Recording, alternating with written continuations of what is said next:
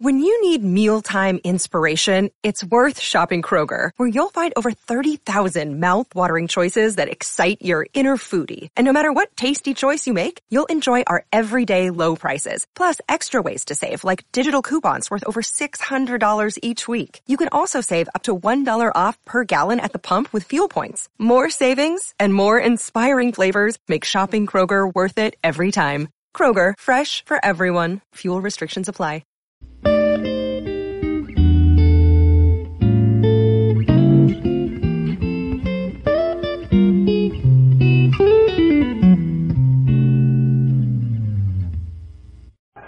And now, Mystery Theater.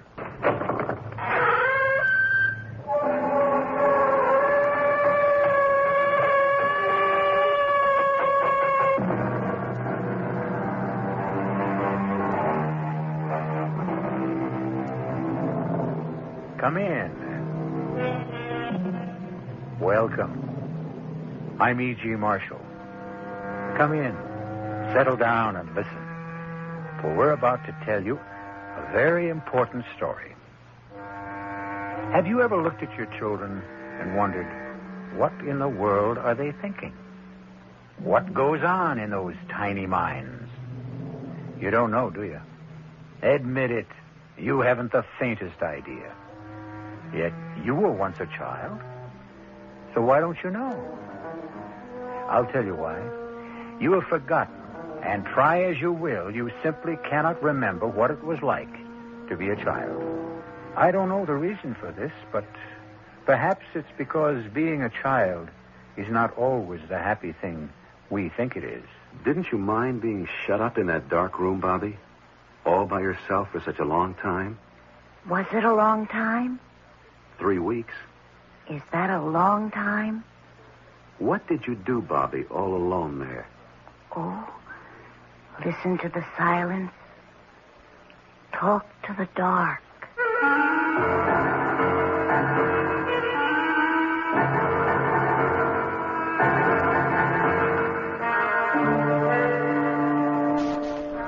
Our mystery drama, The Secret Life of Bobby Deland, was written especially for the Mystery Theater by Elspeth Eric and stars Michael Tolan.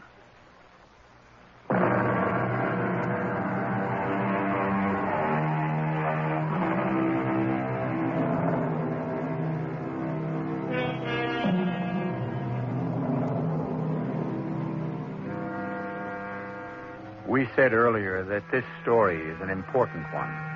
Not because our small hero is an important figure. A boy of ten? How much time has he had to achieve importance in our world? No. We call our story important because it is our attempt to explore the inner life of one small child. An attempt which we admit may be awkward and incomplete because we have grown up, and in growing up, grown stupid. All right now, children, children, playtime's over. Everybody inside. Go with Miss Hamill and Mr. Garth. now we can talk better. Well, Mr. Collins, have you finally made up your mind about adoption? I, uh, I don't know that we want to go that far, Mrs. Appleton. Not, not just yet. You see, I thought if my wife and I could take one of the children home for uh, a month, two months, see how it worked out. You see, our, our son died in an automobile accident a year ago. And Mrs. Carlin hasn't been really right since. Depressed, migraine, headaches, spends a good deal of time in bed. And I thought if there were a boy around the house, it might help her. Help me, too. You've been here several times. You've met all our children. There's, there's one. I believe his name is Bobby. About ten years old. Bobby Deland. That's the one. I, I looked for him today when I was walking around the playground. I didn't see him. He's he's still here, isn't he? Bobby's still here. Oh, thank goodness. He's such an unusual boy. I'm surprised he wasn't asked for before this. He was. Uh, last year. It didn't work out. Can you tell me why? I can do better than that. I have a tape of the interview with the lady who tried to give him a home. It's a practice here to make tapes of the conversations with prospective parents.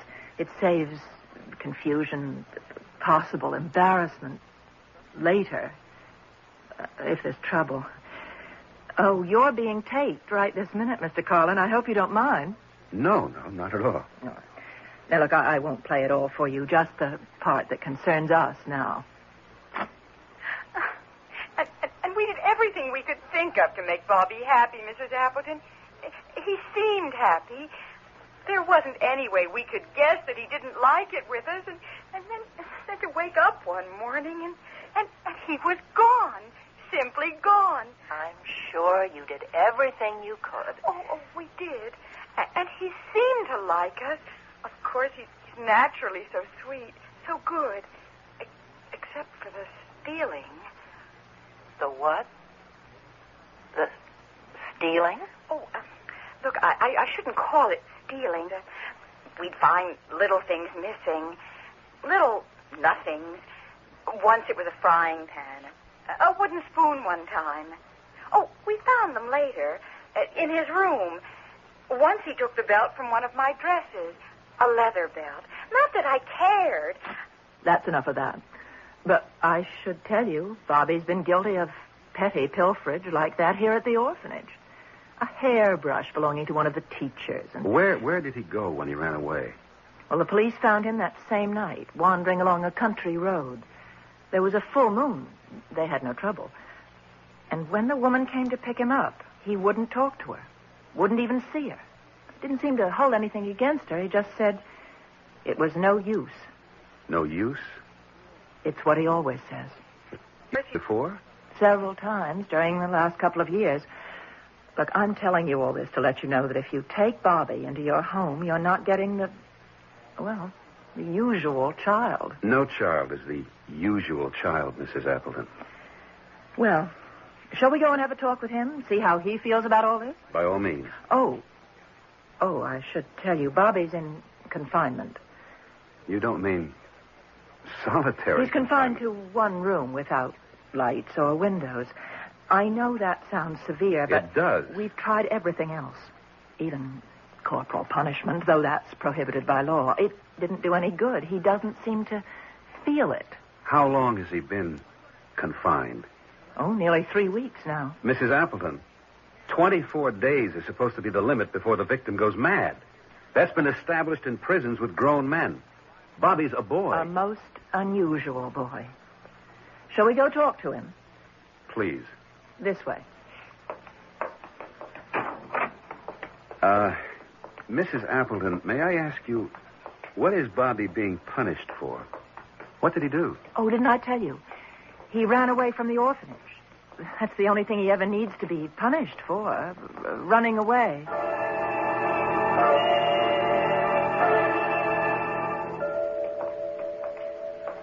Mrs. Appleton, when Bobby ran away from here, was it at night? Middle of the night, as near as we could tell.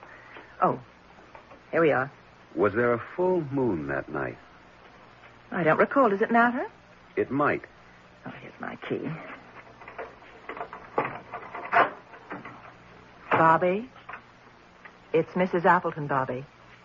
Yes, Mrs. Appleton. He's all right. You can come out now, Bobby. The door's open. Can you see? Yes, I can see Mrs. Appleton. Does the light bother your eyes? Not very much. You remember Mr. Carlin, Bobby. It's nice to see you. I'm very well, Bobby. Thank you. I'm going back to the office now, and you two can have a nice talk. Thank you. You can join me there later, Mr. Carlin. Well, Bobby, I'm I'm pleased you remember me. Didn't you mind being shut up in that dark room all by yourself for such a long time? Was it a long time? Three weeks. Is that a long time? What did you do all alone in there? Oh, I listened to the silence, talked to the dark.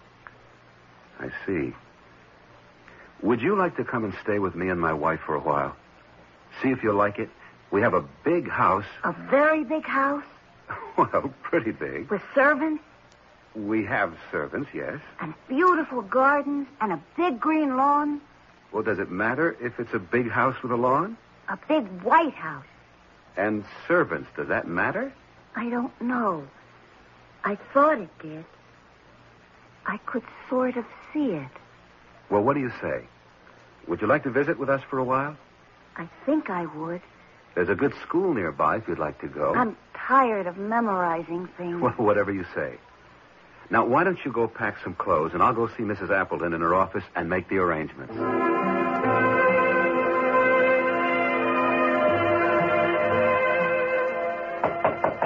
Come in.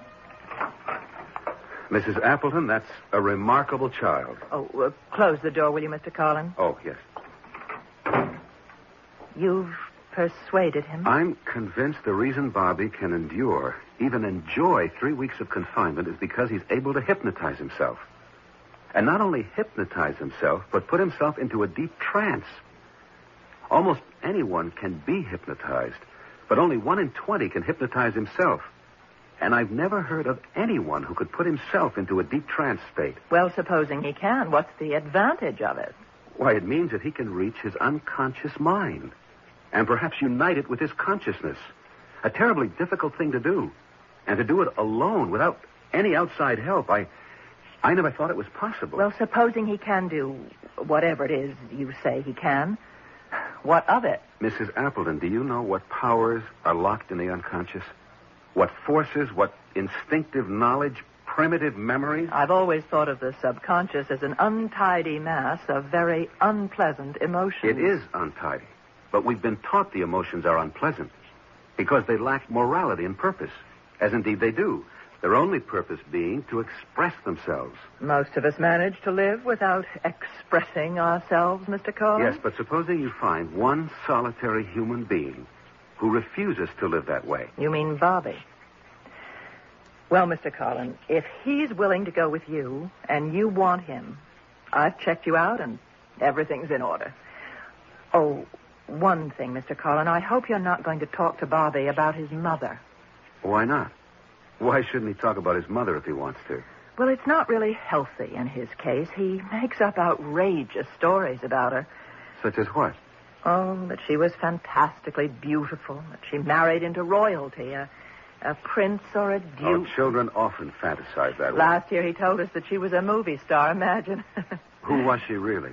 oh, just a poor, pathetic woman on relief.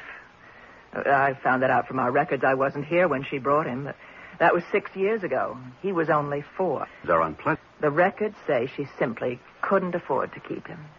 She's never been back? Never been back. Never called to see how he was getting along. Never sent him a present or even written him a note. Come in. Oh, Bobby. All packed to go home with Mr. Carlin?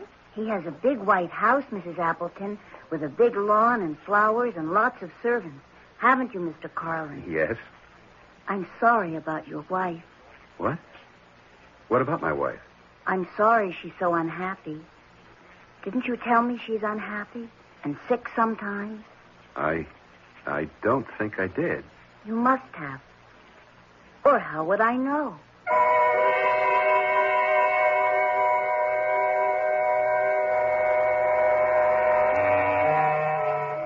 Do we really know only what we've been told?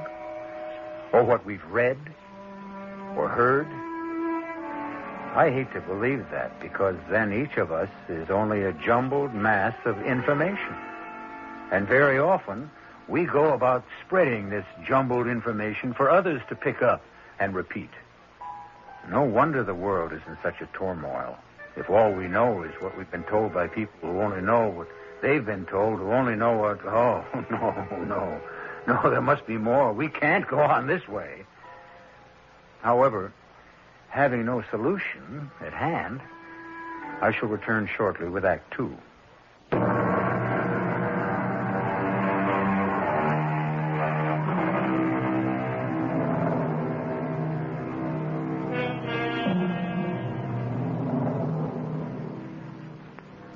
When one adopts a boy 10 years old, it is not only the 10 year old boy who has been taken into the new home, it is also the boy who was once nine once eight, once seven, and so on, clear back to the day an infant was born. And these early years are unknown, utterly unknown to the new parents. Just how unknown they are to the child is the subject of our story. We're almost there, Bobby. I know. You know? Well, I figured. You mean you felt it? That we were almost there? Something like that, I guess. Mental telepathy, maybe? What's that? Well, thought transference. I was thinking to myself, we're almost home, and the thought transferred itself to your mind. Is that what happened? I wasn't thinking about anything at all. It's when we're not thinking about anything at all that the thoughts of other people enter our minds. I'd like to think about that. Well, I think that's very true what you said, Mr. Carlin. It's when you're not thinking about anything at all. That's when the good things happen. what good things, Bobby? Oh, all the good things. Mr. Carlin, you should have turned right there. No, no, that's Birch Tree Road. We live on a you street. should have turned there. Go back. Hey, Bobby, Bobby, take it easy. Go back. Bobby, I know where I live and I know how to get there. Your telepathy wasn't in good working order that time. Now, here is where we turn. To the left. We go about a quarter of a mile up this road, and then we're there. It's pretty. Is it what you expected? Kind of. It smells nice. You smell something? It smells sweet. Very, very sweet. I don't smell anything. Oh, we're coming to the privet hedge. That's the sweet smell. Imagine you picking it up way back there. Now we're coming to the house. It is white. I told you it was. And there's a lawn in front with flowers. I told you there would be. Well, here we are. But it's not a very big house. It has 16 rooms. And where are all the servants?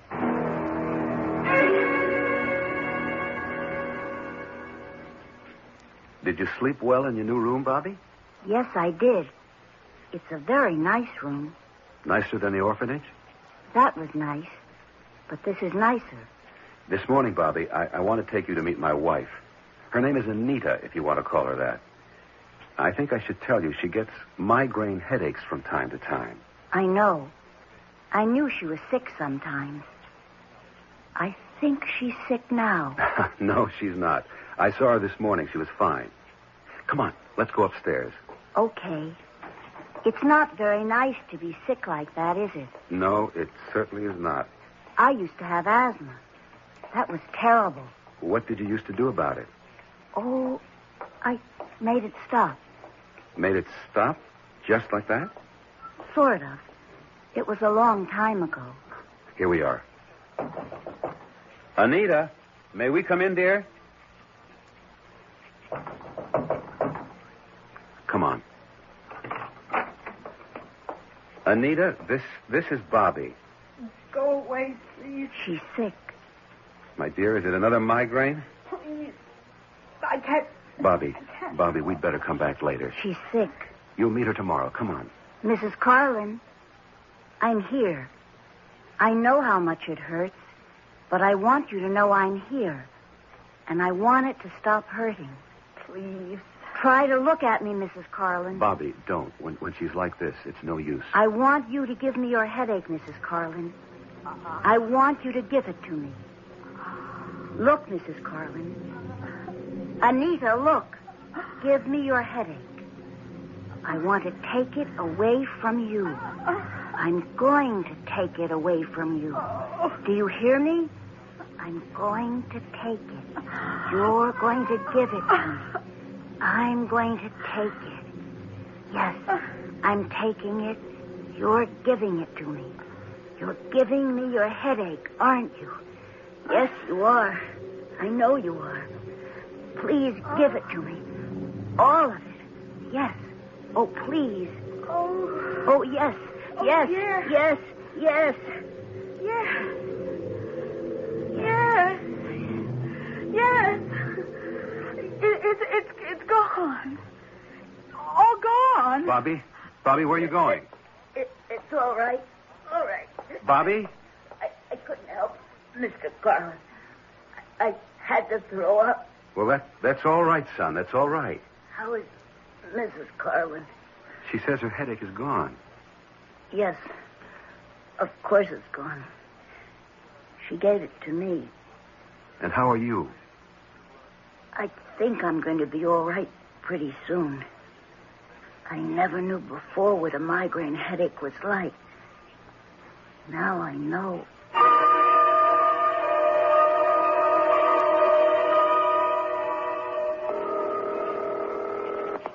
Mrs. Appleton speaking.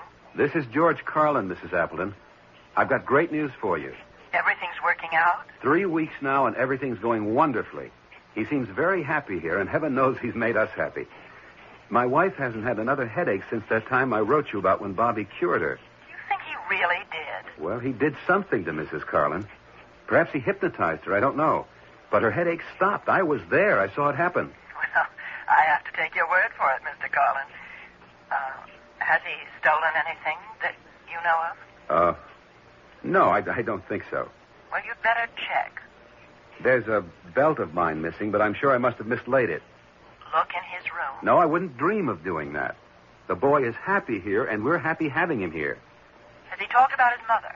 No, he hasn't mentioned her. Well, my advice is to keep it that way. I don't think I agree with that, Mrs. Appleton. You know what I told you. All you'll get from him is a lot of wild fantasy. At this point, I feel I'd like to hear anything Bobby cares to tell me. Well, if you don't want to take my advice. No, it's not that, Mrs. Appleton. It's that for the time being, I'd sort of like to follow my own instincts. You understand? I suppose so. I'll keep in touch with you. Please do, and good luck to you. Thank you. Oh, Bobby, I, I didn't hear you come in. Uh, that was Mrs. Appleton I was talking to on the phone. How is she? She's fine. Do you miss her? Not too much. Bobby, you know that black tooled leather belt of mine? Yes, I know that belt. I can't find it. Have you seen it? It's in my room. Well, did I leave it there, do you think? I don't know. I don't think so. By any chance, Bobby, did you take it out of my room? I think. I guess I did. I'm pretty sure I did. You want me to go get it? Oh, you can have it if you really want it. Only I'd rather you'd ask me instead of just taking it. But I don't want it. No? It's too big for me. Why would I want it? I, I don't know. I just saw it, and it reminded me of something. Reminded you of what? I was going to give it back to you. I didn't mean to keep it. I didn't even want it. All right, all right now. It's all right. Just put it back in my room when you get a chance, will you? I'll put it right back now. No, in the morning we'll be all right. Bobby, do you ever feel you want to talk to me about your mother? My mother? Do you remember her at all? I know you were only four when she left you at the orphanage. She was very, very beautiful. What else? I'm not supposed to talk about my mother. Well, don't you want to? Not now, Mr. Carlin. All right. But if you ever want to, I'm here, you know. I know.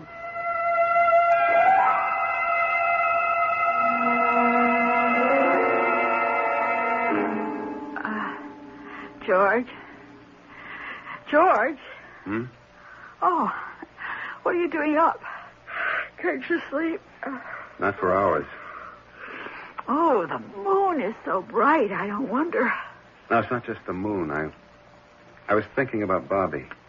Oh, funny. I was thinking about him, too. I talked to Mrs. Appleton this afternoon. She asked me, did Bobby ever talk about his mother? He never does. That's what I told her. And she said, fine, keep it that way. But I said I didn't agree, that I thought he should talk about whatever he felt like talking about. Oh, you're absolutely right. Bobby came into the room about that time, and I brought up the subject of his mother. And all he'd say was, she was very, very, very beautiful. That's all? I tried to get him to go on, but he just clammed up, said I'm not supposed to talk about her. Mrs. Appleton probably told him not to. She has a point in a way. She says Bobby makes up wild stories about his mother, whom he hasn't seen or even heard from in six years. You mean since he was four? That's right. But he tells people, or Used to that she had dozens of admirers, finally married some title gent, became a movie star. Oh, George. Our children often do that. Another thing, Mrs. Appleton asked me if Bobby had snitched anything. And I told her about my black tooled leather belt. Then when Bobby came in, I asked him had he seen it, and right away he said yes, it was in his room. Really? I asked him if he'd taken it, and he said he guessed he must have. Did I want it back? It was too big for him anyway. Now, isn't that peculiar? You know, I told you the woman who took him last year said he snitched silly things. A frying pan, a wooden spoon, a belt off one of her dresses. Oh. Now, I, I wonder if that's where our little frying pan disappeared to. They were asking me in the kitchen if I'd seen it.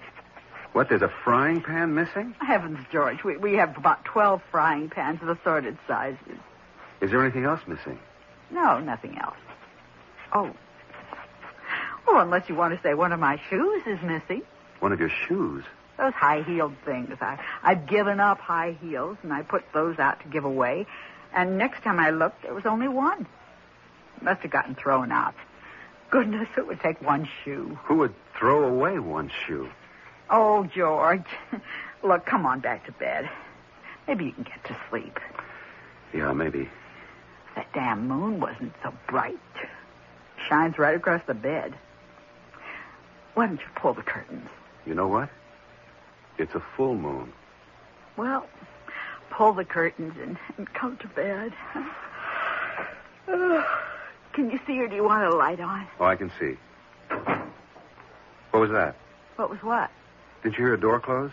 What door? It sounded like downstairs. There he goes. Bobby? Yes, and there's a full moon. George. Like before. Call him back. Go after him, George. No.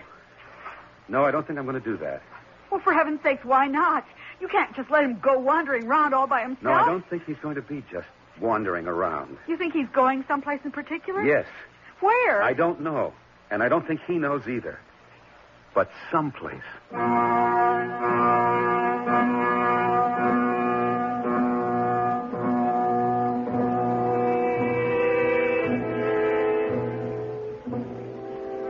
As we are all going someplace.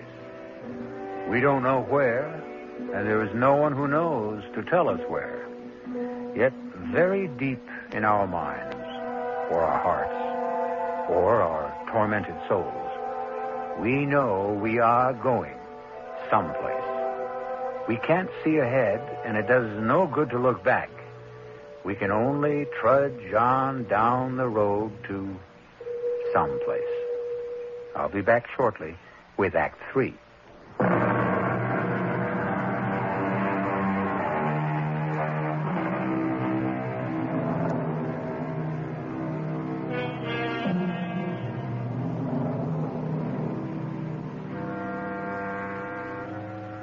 The full moon with which Act Two ended has been wiped out now by the exploratory colors of the rising sun.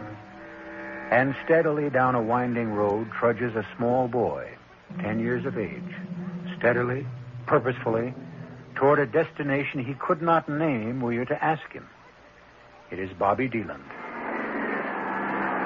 The thin little boy's arms start to wave wildly as a truck approaches. Stop! Please!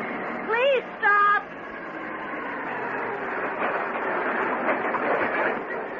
What's up, kid? Could you give me a lift? How far are you going? I don't know exactly. Down the road a ways. Come on, get in. Here, let me give you a hand. That's a pretty big step up. I can do it. What you doing out at this hour? It's hardly daylight. I have to go see somebody. You expected? Uh, yes, I'm expected. I didn't say when, though. Going to see your folks? My mother. Oh, your mother. Then I guess you know where she's at. Somewhere along this road. No number? No name? Like on a mailbox? I'll know when we get there. You've been there before, I guess. It's a great big white house with a big green lawn and flowers I think I know the place you mean. and lots and lots of servants. Yeah. There it is. There it is. See? Right there. Stop! I want to get out. Stop the truck. I'll stop. And it don't jump. Hold on, I'm stopping. Now wait a second, kid. Thanks. Thanks a lot. Hey, you hadn't ought to go in there. Hey, you know what you're doing? You hadn't ought to.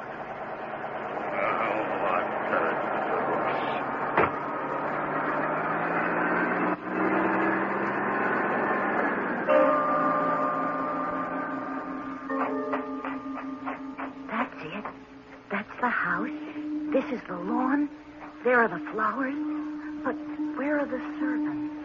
Where's my mother? You want to sit here, Baroness? Under this tree. That all right? I'll fetch you some coffee, and I'll be right back. Excuse me. Are you my mother's maid? yes, yes, I am. Will you tell her I've come to see her, please? If she. if she feels well enough to see me. What's your name? Bobby Deland. Would you tell my mother? And how did you get in here, Bobby? Somebody dropped me off. Before. I'd been waiting till I saw all the servants come out of the house. Now, please, I'd like to see my mother. You mean that lady over there? Yes, my mother. Oh, I'm afraid that's not your mother, dear. That's the Baroness Hortha. Well, her name before was Mrs. Deland. Please tell her I want to see her. Oh, never mind. I'll. Oh, hold on now, now, just a minute. Let go. Let me Not go. so fast, young man. Let go of me. Miss Copeland, what's going on? Oh, it's this boy. He wandered in here. He wants to talk to the Baroness. He's her son, he says. Well, then let him. Should I, Doctor? Why not? He may succeed where we failed. Go ahead, my boy. Thank you. Hello, Mother. I'm here.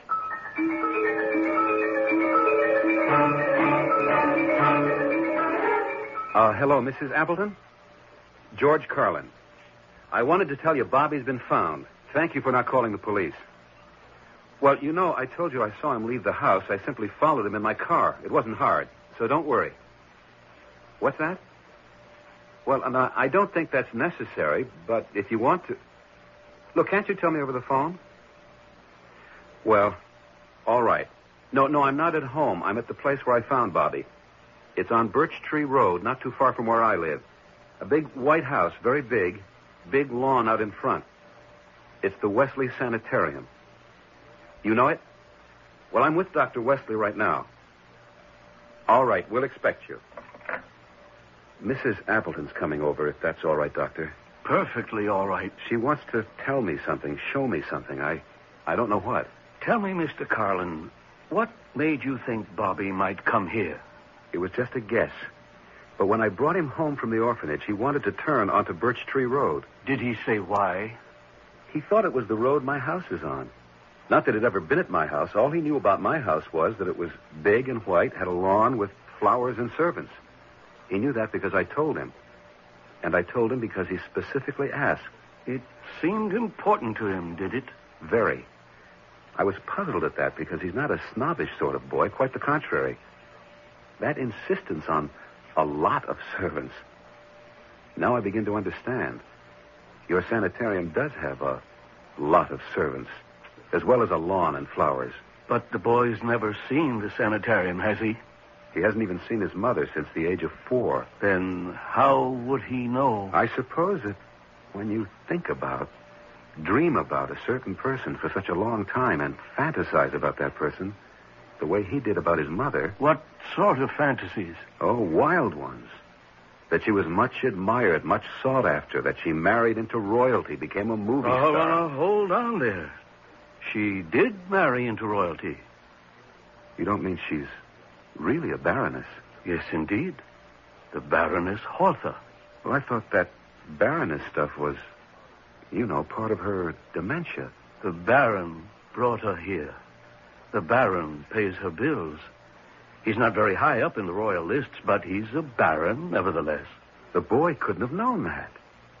No more than he could have known Birch Tree Road. Now, about her becoming a movie star. Uh, the Baron told us that she made a motion picture a few years ago. Uh, actually, that's where he met her. He put up the money. She starred in it. Well, that's impossible, isn't it?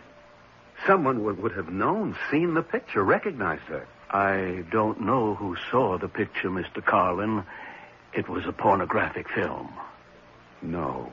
The Baron has made a good bit of money on pornographic films, I'm told. She made the film. Starred in it. She married the Baron? He's devoted to her. Well, then what happened? Oh, about a year ago, she became uh, uh, severely depressed. It, it went further into melancholia. Finally, she became very nearly catatonic, and he brought her here. She won't talk to him when he comes to see her. Uh, She's never spoken to any of us. It was about a year ago, as I understand it, that Bobby began to talk about a big white house with a lawn and gardens and a lot of servants. Could he have known that she'd been brought here? To a place he'd never seen, didn't even know existed? It's a rare person who has a faculty uh, to sense what is going on. But if there is a great affinity between two people, I suppose a telepathic communication is. Uh, well, it's possible. Was there such an affinity between Bobby and his mother? After all, she abandoned him when he was four and never communicated with him after that. Communicated with him? I'd say, by all the evidence, she communicated with him the whole time they were apart. She may not have known she was communicating, but her son was, on the face of it, so sensitively attuned to her and her existence, he could pick up waves that emanated from her that she knew nothing about. Uh, come in. Dr. Wesley, I hope I did the right thing. Uh, what's that? Well, I left the little boy with the Baroness. Is that all right? I think so. The Baroness has never shown the slightest sign of being violent. Uh, quite the contrary. Well, she does seem interested in him. I mean, she looks at him. Sounds like progress to me. So then I should just leave them together Where are they? in her room. I'd say leave them together. Uh, but leave the door open. Yes, Doctor. Hmm. It will be astounding if she recognizes him, accepts him. It could mean she's on her way back. Dr. Wesley, this this faculty you talk about, this rare ability to sense things, what is it? It doesn't have a name. Anyway, not a name that appears in scientific journals, but some clairvoyants have it, some mystics have it, some saints, I suppose. Many poets have it. It's an ability to reach far into oneself, to make contact. uh, Do you know the poem called The Labyrinth? W.H. Auden wrote it. There are four lines from it that I quote to myself all the time. The center that I cannot find is known to my unconscious mind. I have no reason to despair because I am already there. Nice, isn't it? What what does it mean? Well, come, come, Mr. Carlin. You know very well what it means. That if we only go deep enough into ourselves, we will find the center that will that will stabilize us? Is that it? Give us peace? Is that it? The peace that passeth all understanding, because I'm afraid understanding has very little to do with it. To think that a four year old boy could hold fast to the image of his mother through all those years. What else had he to hold fast to? And then find her by his own effort. Which only proves again, Mr. Carlin, we get what we want if we want it enough. Uh, uh, come in. Mrs. Appleton. I got here as soon as I could. Uh, Mrs. Appleton, Dr. Wesley. Please sit down, Mrs. Appleton. Oh, thank you, Doctor. Now, the boy's all right, Mrs. Appleton. You're not to worry. He's with his mother. His mother? He found her here, Mrs. Appleton. She's the reason for his running away all those times. Mr. Carlin, Dr. Wesley, I've brought something to show you. Something for you to hear. And what is that? Well, when you called me last night, Mr. Carlin, I was so upset. Everything had been going so well, and then to have him run away again. Well, anyway, I couldn't get back to sleep. So I went down to the basement and I rummaged around among the old files, and I found this. A tape. Yes. We keep tapes at the orphanage of all the interviews we have with prospective parents and with the people who leave their children for adoption.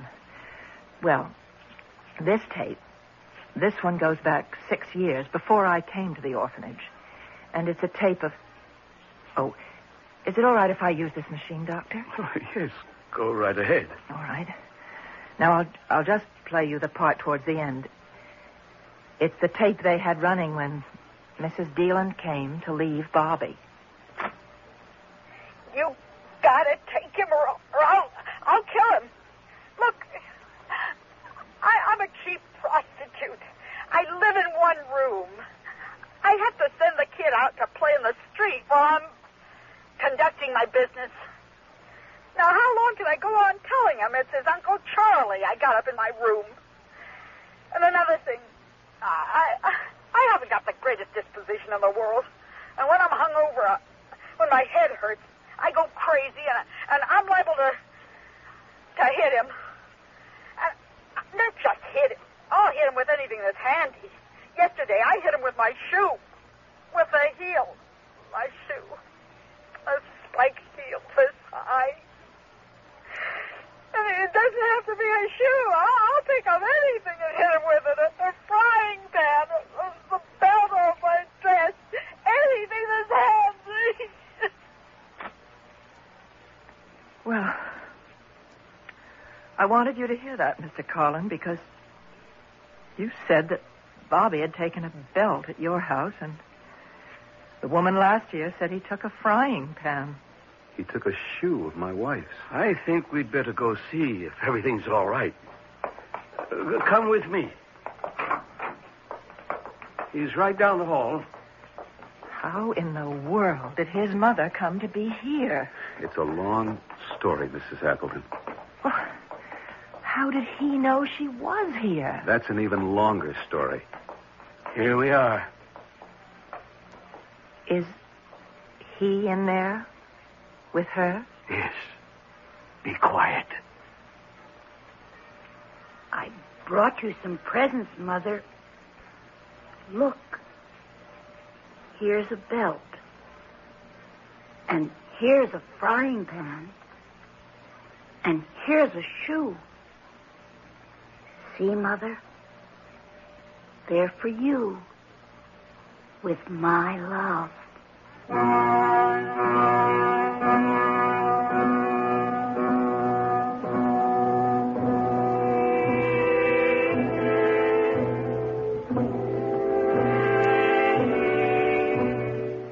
Mothers of the world, rejoice, for you are loved.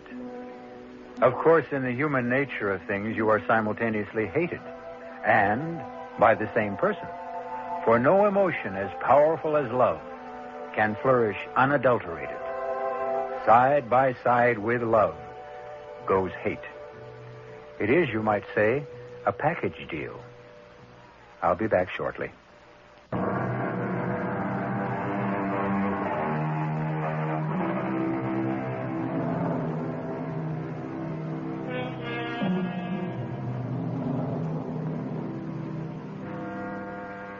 Isn't our real life lived within ourselves?